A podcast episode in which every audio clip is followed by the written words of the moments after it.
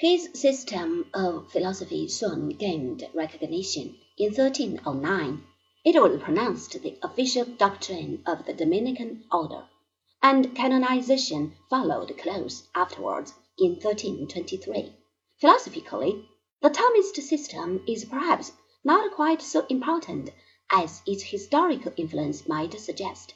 It suffers from the fact that its conclusions are inexorably imposed beforehand by Christian dogma. We do not find the disinterested detachment of Socrates and Plato, where the argument is allowed to take us whither it will. On the other hand, the great systems of the Summas are monuments of intellectual labor.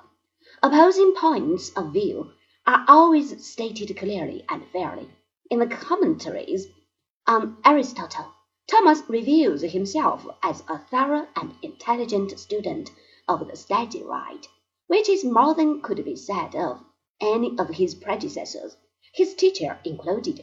His contemporaries called him the Angelic Doctor. To the Church of Rome, Thomas Aquinas was indeed a messenger and a teacher.